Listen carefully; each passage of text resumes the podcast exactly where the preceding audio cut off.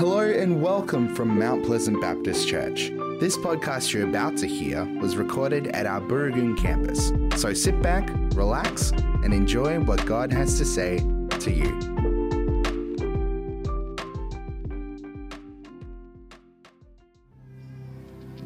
Jesus, we come before you together this morning as a group of people, as one people, united in our pursuit of you, united in the grace that we stand, united in the reality of our own brokenness and our absolute dependence upon your grace and mercy. And so we thank you, Jesus, for the opportunity to be here this morning. We thank you for who you are. Thank you for what you've done in our lives, in this world, that you have indeed set us free. You've made a way for us to walk with you, our God and King, each and every day. You've made us a people. Once we were not a people, but now we are your people, the people of God. And you've given us this incredible plans and purposes for our lives. You've graced us by including us in the building of your kingdom, given us eternal significance. And that's got nothing to do with us, it's just you, it's just your goodness. It's just how you bless your people. And so we want to express our gratitude this morning and declare your goodness in this place. We want to lift up the name of Jesus. And we'd also pray, Jesus, that you would meet us in a significant way this morning, that you would speak to us. Thankful we are to know that you are alive and active that you hear. Your word promises that where two or three or more are gathered, there you are also. So you are here this morning, Jesus. And we just pray that you would speak to us by your word. Even the kids who are here, Father, sometimes having a beautiful ability just to hear your voice in a way that sometimes we don't even. And so we pray, each and every person here this morning, Father, from the oldest to the youngest, may we hear your voice, still small voice of Jesus speaking to us this morning. And this we pray for in the precious name of Jesus. Amen. Amen. Amen. You can take a seat. Well, good morning, everyone, and welcome to church. It's wonderful to be here with you this morning. Special welcome to the kids here today. We love having you guys with us, and there is just something significant actually about having the kids here with us, sitting under the word with us. And my prayer is that you would be impacted by God's word this morning. Even if you don't understand everything, I pray that, that you would hear Jesus speaking to you through his word by his spirit this morning.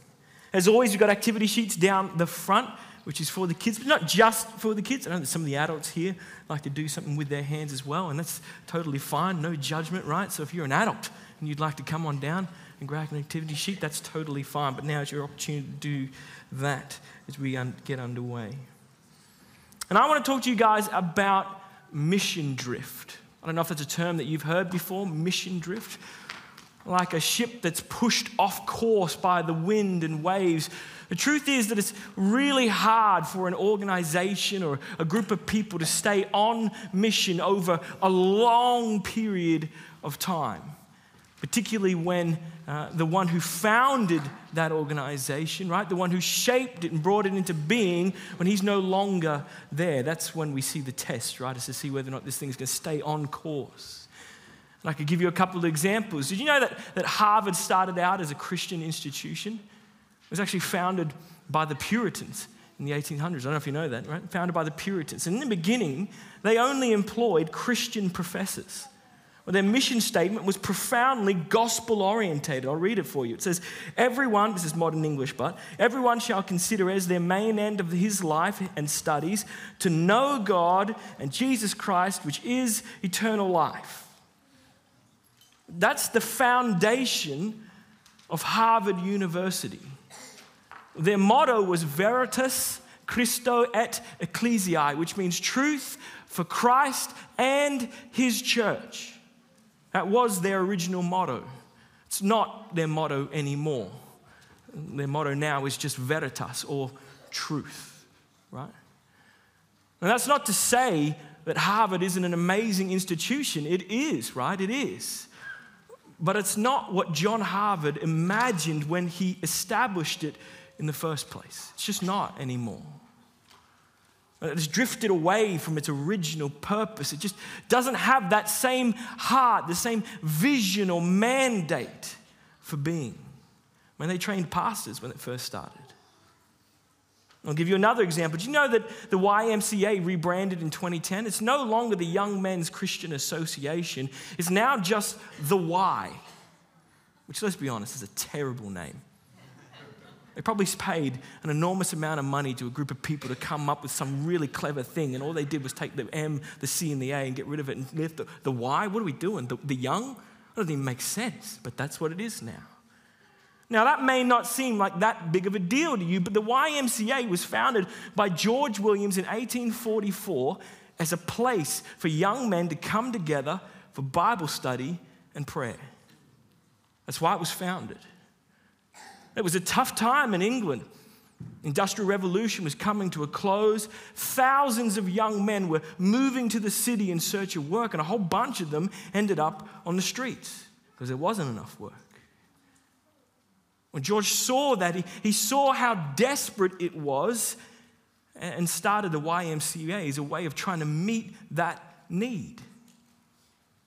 It was a refuge for young men. It was unashamedly gospel centered. This isn't a secular organization. This was a group of Christians coming together to meet a need in their community. Now, the YMCA is still around here today, right? All over the world, still around. But it's no longer shaped or, or fueled by the gospel. And how do we know that? Well, by the fact that they tried to take Christian out of the name. A pretty good indication of where they're at now. It's not the same thing. Not shaped, not fueled by the gospel anymore. A mission drift is a real thing. Happens to absolutely fantastic organizations. And the truth is, the church isn't immune from that. We'd be silly to think that we are. There's a fair bit of mission drift when it comes to the church as well. So, how blessed we are then to have the book of Acts because it's like a mirror for us, particularly the passage that we're looking at today. Well, this is the early church. It's the pattern that was given to us in Acts chapter 2, and it's a gift because it allows us to course correct and make sure that we stay on mission, which is not something that's guaranteed. So here we are. Let's read Acts chapter 2 together, 42 to 47. If you brought your Bibles here this morning, I encourage you to read it in your own Bibles just to make sure that, well, this whole thing isn't a lie. Maybe we changed all the words and it's all a lie. You'll only know if you read it for yourself. So it's not, so you can read up here, but I'd encourage you to read in your Bibles. Acts chapter 2, verse 42 to 47.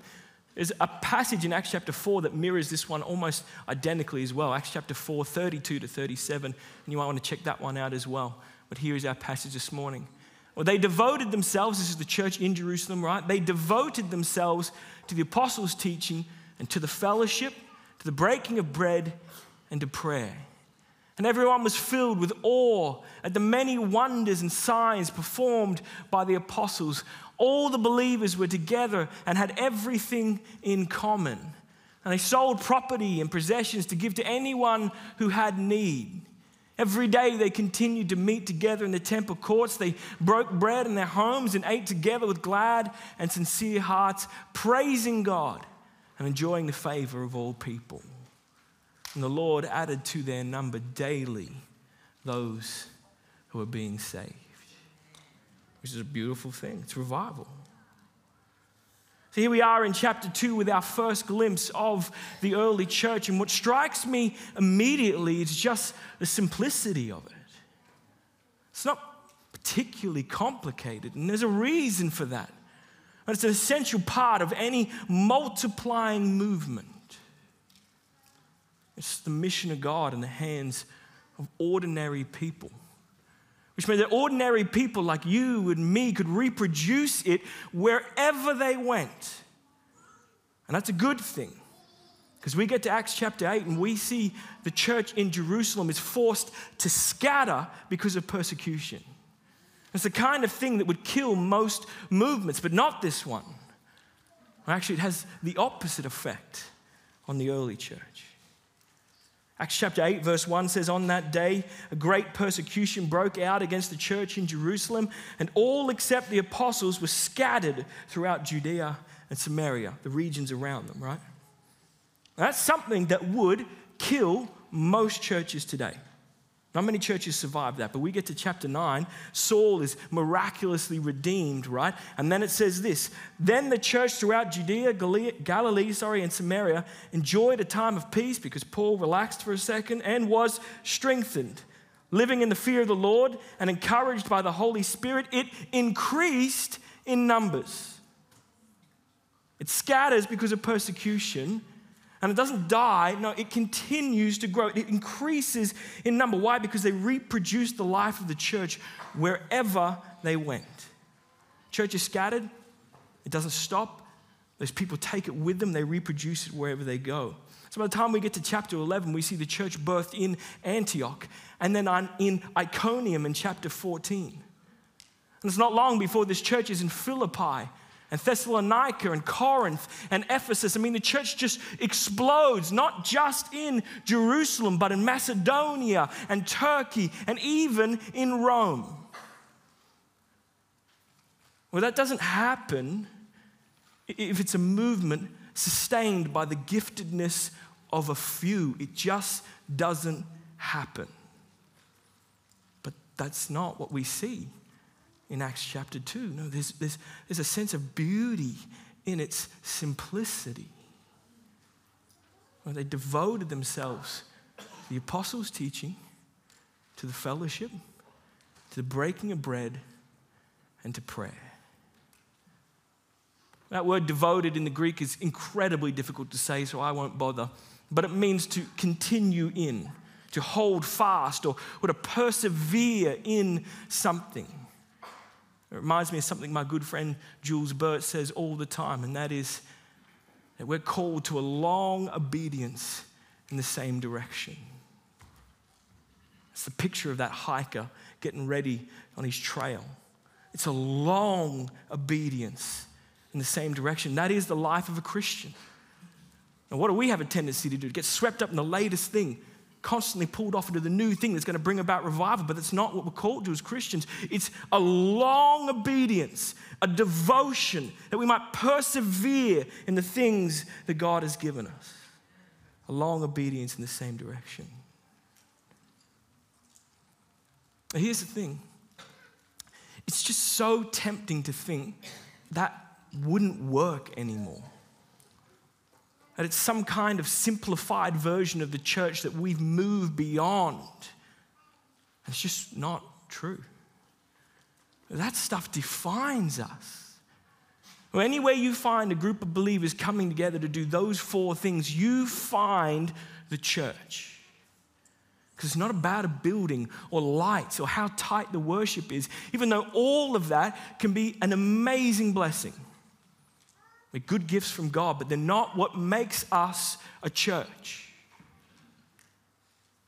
No, we're defined by the apostles' teaching, the fellowship, the breaking of bread, and prayer. It's the pattern that we're given in Acts chapter 2. So the question is, and this is challenging for us, if we're honest before the Lord, what are we devoted to? That's what they devoted themselves to, but, but what are we devoted to? Not what we say, but, but really, honestly, what are we devoted to as individuals, as a body, as a church? What are we devoted to? I'd love to say that it's the apostles' teaching preserved for us in the scriptures. I mean, that's why we open up the word every Sunday. But as I was preparing this, I felt like the Lord said to me, you know, devotion isn't just about sitting under the word, it's about living into it. It's about obedience. The truth is, there's just so much in here that we just kind of keep at arm's length. Not interested in. I mean, the gospel leads us out of selfishness and into others centered generosity. Because that was Jesus' heart, it still is. Just look at the cross, it's all you need to know. And intellectually, We'd agree with that. Every single person in this room would agree with that. We're on board with that. But I look at Acts chapter 2 and I see a group of people living into it, and it's powerful. Even today, that would be revolutionary. That they sold property and possessions and gave to anyone in need. Because here's the thing that kind of radical generosity is exactly where the gospel leads us. Now, once again, it's so tempting to think, yeah, but that was 2,000 years ago. It was just so different. And you'd be right. The ancient world was radically different, but people weren't. People were just as selfish and greedy. So I can guarantee you that was radical completely countercultural. They're living countercultural lives marked by radical generosity, and it set them apart from everyone else. Because here's the truth no one does that. No one loves like that.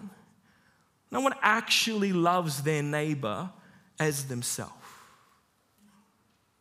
Maybe Mike Mars. Probably the only person. He loves a little too much sometimes. But apart from him, let's be honest, nobody does that. They didn't back then, and they certainly don't now, but, but these guys did. And why is that? It's because Jesus did. That's Jesus. Jesus loved people like that. They devoted themselves to the fellowship. There's a definite article in the Greek, which means it's not just about the people you choose to sit next to, it's about the body as a whole people on the other side of the room that you've never even met. That's what they were devoted to. And we don't like that. We don't like that corporate focus because we come up through a culture which is incredibly individualistic, but the early church was defined by its love and commitment to one another, expressed in what? Genuine love and care, were radical generosity. Well, they gathered in the temple courts, kind of like we're gathered here today, but they met in people's homes as well. They broke bread and ate together with glad and sincere hearts. It's a reference to the Lord's Supper or communion, and it's a beautiful picture, like a family. And Jesus is at the center of it all. Uh, he's continually framed in because that's what communion does. It, it, it, brings us back to the centrality of the cross, it frames Jesus in. And that's what we're about. Here they are doing life together, but in the midst of that, Jesus is continually framed in because that's Christian community. They worshiped and prayed and served, but the key is they did it together as one people. What's really interesting is that Luke actually uses two different words for together in this passage, and they kind of come together to give us the fullness, the picture of what he's calling us to. In verse 44, he says, All the believers were together and had everything in common. That word means that they were together physically. They're in the same place because it's an essential part of being a part of a community essential part of the church, which means that online church is not church. It's great, it's supplementary. And if you're not here, if you're sick, it's fantastic, but it can never replace. Because there's something about being together physically that defines the church. But then there's another part. In verse 46, he uses a completely different word, and it means that they were one in mind and purpose. It's a heart thing. It's a picture of oneness and unity that's only found in the kingdom of God. The world can't do that. The world cannot produce that kind of oneness, that kind of unity. It's only found in the kingdom of God. in a group of people who devote themselves to the Word of God, to the body of Christ, to the centrality of the cross, and to prayer. We're united in those things, and Jesus is at the center of it all. He brings unity. That's what the church is all about, and it's a beautiful thing. You talk to any one of the pastors here, and they'll say that our heart is to see each and every one of you experience that kind of community, the richness of it, the depth of that kind of community. Because there's life there. It's a place of joy and purpose where the king reigns and his people are blessed. Here's the thing it is by its very nature, forget about any programs, forget about anything they did, it is by its very nature completely countercultural. That kind of community shines like a beacon into the darkness. Which is why we get to the end of this passage, and Luke says they enjoyed the favor of all people. And the Lord added to their number daily those who were being saved. That's what revival looks like. That's what we're reading about here. We're reading about revival. And I don't know about you, but I want that. I want that here. I want to see people find life in the name of Jesus. I want to see families transformed, communities changed. And I know that's something that God alone can do. We can't coerce Him into doing that. We can't manufacture revival. People try, it is ridiculous. You cannot force it. God alone brings it. It's His movie spirit. But I also know that He chose to do it through a group of people who devoted themselves to the apostles' teaching, fellowship, the breaking of bread, and prayer. And the question is well, what are we devoted to? As individuals, as a community, as families? What are we setting our sights on that we might faithfully walk in it all the days of our lives? A long obedience in the same direction. In just a moment, it's something that I want to give you a little bit of time to work through with the Lord. But before we do that, I want to highlight two things that I think are going to cripple that long walk of obedience. The first one is self centered individualism. We live in a world where the individual's pursuit of happiness is more important than anything or anyone else. It's more important than truth. It's more important than reality, and it's definitely more important than the people around you. It's a gospel, a worldly one, counter to the actual gospel, but a gospel nonetheless of radical individualism where the world revolves around me. And a fullness of life is found when I put me at the center. Now, that is our culture. And it influences us, influences us in ways that I don't think we really understand. I can't tell you how many times I've had someone on a Sunday morning where I've met somebody, right? Mike brings me over and says, I want you to meet this person. Had a fantastic conversation, said, oh, I'll look out for you next week. That's the right thing to say, right? Only for them to turn around and say, Oh, we're just church shopping, so we probably won't be back next week.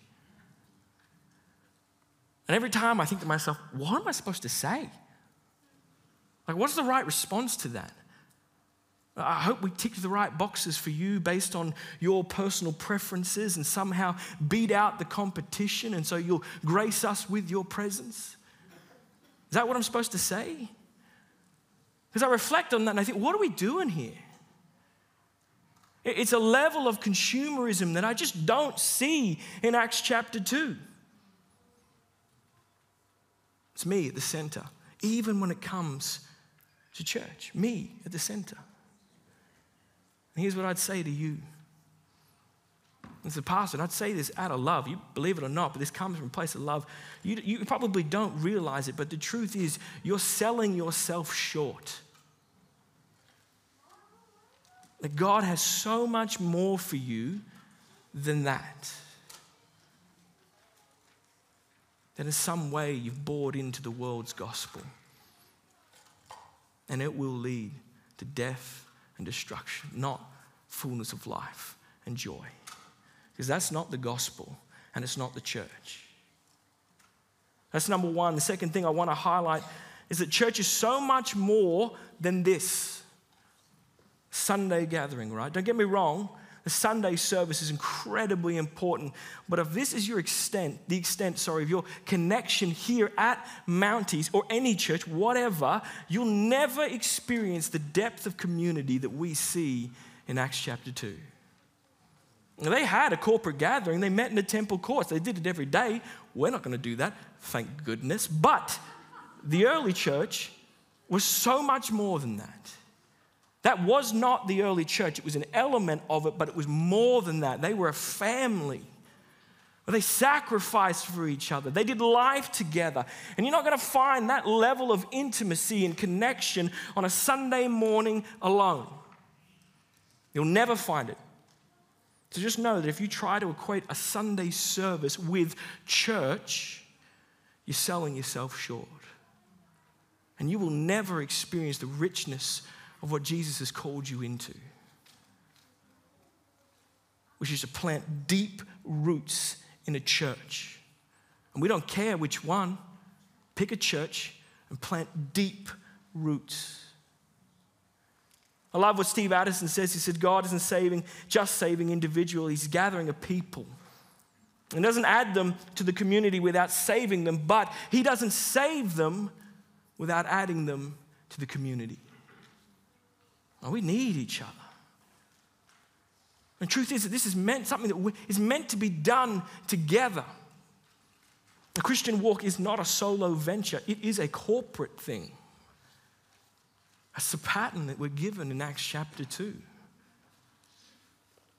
It's a beautiful thing, it's a mirror for us. That can be really uncomfortable sometimes as we come before the mirror and we see how far actually we've strayed, how far we've drifted from what Jesus is calling us into. And so we come back to that simple and yet challenging question, which is what are we devoted to?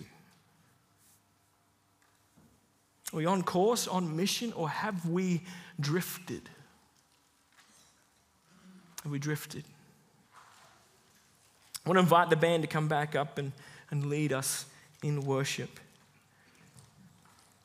And as they come, I want to give you a bit of time to process that with the Lord, to hear His voice this morning. I can think of a couple of different things. I think about the Honeywood crew. I think what a beautiful, unique opportunity that you guys have to allow the Lord to set the foundation rightly before you plant next week next Sunday. Out of all the things that you could be about as a church, what is God calling you to devote yourselves to as a group of people? As an individual, you can ask yourself the same question, same thing for our families. What are you handing down to your kids through your own engagement in the church? I'm not talking about what you tell them, I'm talking about what you show them through your own engagement in the church. And here's the challenge if you make it a consumeristic thing, if you buy into that consumer paradigm, don't be surprised if your kids see it as empty and worthless and decide to one day consume somewhere else. Don't be surprised. Because you've shown them something that's empty and worthless and not the church. And they will reject it. Show them the real thing. Live it out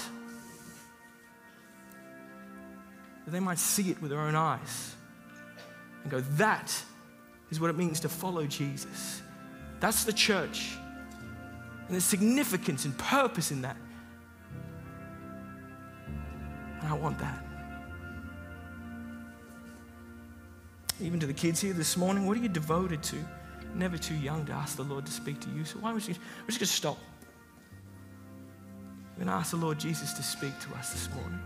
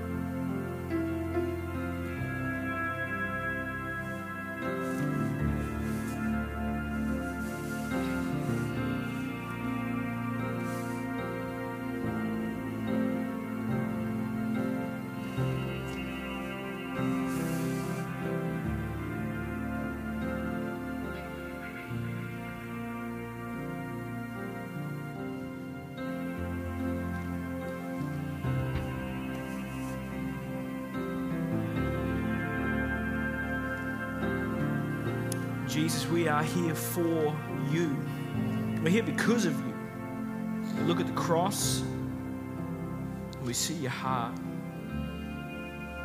And so we pray, Jesus, as we hear your voice this morning, that you would draw us to yourself. And that as we pursue you and step into you, Father, you would bring us on mission.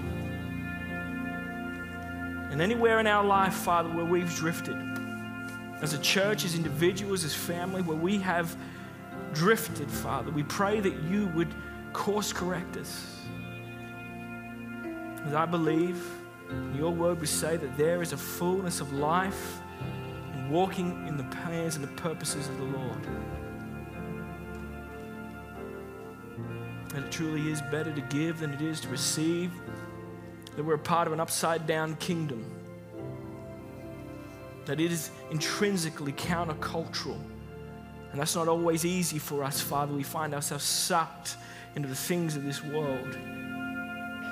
Not just materialism, but just a way of seeing life, our heart. And so we pray, Father, that you would make us a people for your own. Set us apart for you. Speak to us this morning, Jesus. Lead us in the way of life. And also, humbly, Jesus, we pray as you do that, you would grace us with the movement of your Spirit. And we might see miracles, signs, and wonders, the power of God, the kingdom come. That we might see salvation. You add to the number, not just of our church, but the church. Every day, we might see people find life in your name. So thankful to be a part of it. And so we pray, Jesus, would you set us apart? Would you refine us? And would you grace us by using us for your kingdom and your glory that we might see lives transformed? Not by anything necessarily that we do, but just because of who we are. Ask for this in the precious name of Jesus. Amen.